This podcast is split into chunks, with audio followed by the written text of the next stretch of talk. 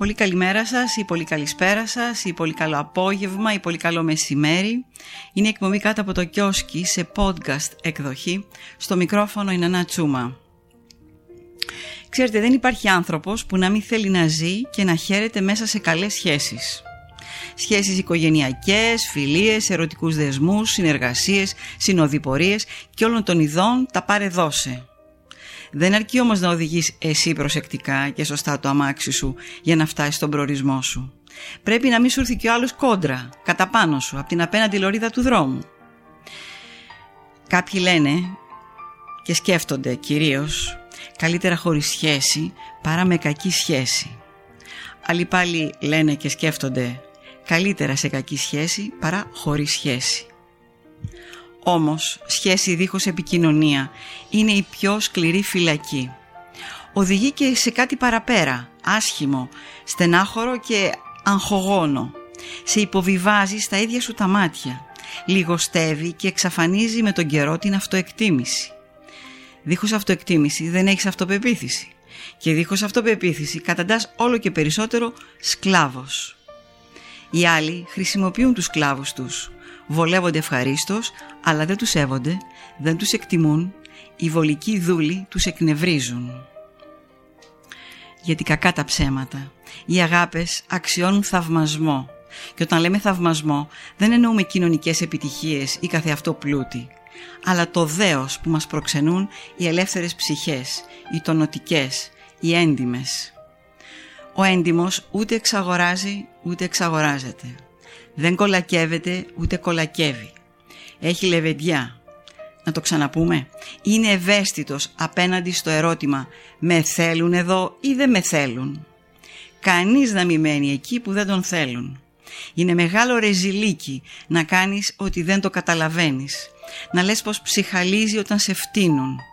Ούτε σε έρωτες, ούτε σε γάμους, ούτε καν κοντά στα παιδιά σου δεν επιτρέπεται να μείνεις όταν δεν είσαι ή δεν είσαι πια ευπρόσδεκτος. Μόνο αν φύγεις θα έχεις ελπίδα να σε ξαναπροσεγγίσουν, να σε ξανακαλέσουν να επιστρέψεις και αν θέλεις βέβαια ως τότε πάλι και ο ίδιος. Οι αποστάσεις σώζουν την υγεία και τη σχέση. Επανεξετάζεις καταστάσεις και μετανοείς, διορθώνεσαι και ξεσκαρτάρεις με τέτοια εσωτερική έμπρακτη εργασία απομένει ατόφιο το αληθινό και πετιέται στα σκουπίδια το ψεύτικο. Αν μια σχέση είναι ψεύτικη, ας πεταχτεί. Είναι λύτρωση. Αν είναι αληθινή, θα μάθει να διαχειρίζεται υγιώς την κατάστασή της.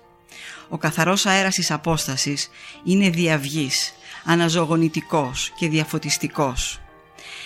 Είναι ανοησία να φοβόμαστε να ξεκολλήσουμε από όποιον λέμε πως αγαπάμε. Τον πρώτο καιρό που αποχωριζόμαστε μια κύβδηλη σχέση ή μια κύβδηλη συμπεριφορά, ο εθισμός της ανάγκης μας κάνει να υποφέρουμε. Θέλουν χρόνο όλων των ειδών και ποιοτήτων οι αποτοξινώσεις. Έπειτα όμως από ένα διάστημα, μόνο μια αλήθεια από εκείνη την κατάσταση επιζεί. Οι ψευδοανάγκες και τα ψευδοαισθήματα εξανεμίζονται τότε συχνά αναρωτιέσαι «Μα γιατί άργησα τόσο να λυτρωθώ, γιατί φοβόμουν να απομακρυνθώ από τη σκλαβιά μου».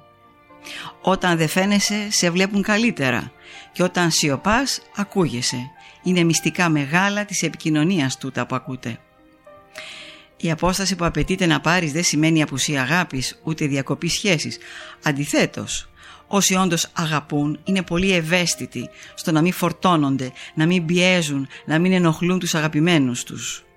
Η ανθρωπιά σου και η ποιότητά σου εξαρτώνται εν πολλής από το τι κάνεις με τη μοναξιά σου, πώς τη ζεις, πώς τη διαχειρίζεσαι.